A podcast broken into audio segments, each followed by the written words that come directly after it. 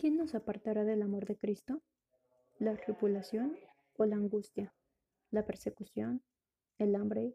¿La indigencia? ¿El peligro o la violencia?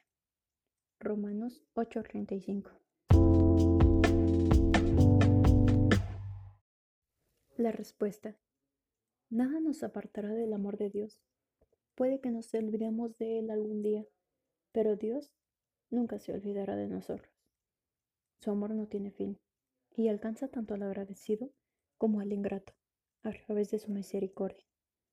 Cuando somos conscientes de este amor, todo en la vida cobra sentido.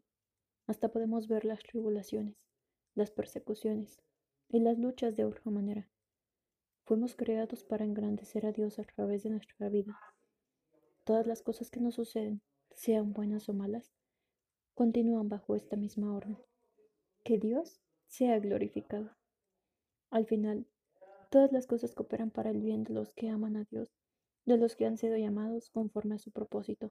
Romanos 8:28. Cuando Dios dio a su Hijo Jesús, cada uno podemos ver cuánto amor tenía por cada uno de nosotros. No lo olvides, eres hijo amado de Dios. Él te ama y nada te separará de su amor. Experimenta el amor de Dios de estas formas. Lee más sobre este amor en la palabra de Dios. Todo lo que está escrito en la palabra apunta hacia el amor de Dios. Puedes relacionarte con este amor.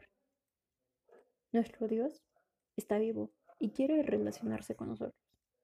Búscalo en oración. Procura la intimidad con Dios a través del Espíritu Santo. Y lo más importante, comparte su amor. El amor de Dios es para compartirlo. Habla sobre su amor y ama a tu prójimo. Cuando hablamos con las demás personas sobre el amor de Dios, Él derrama aún más de su amor sobre cada uno de nosotros.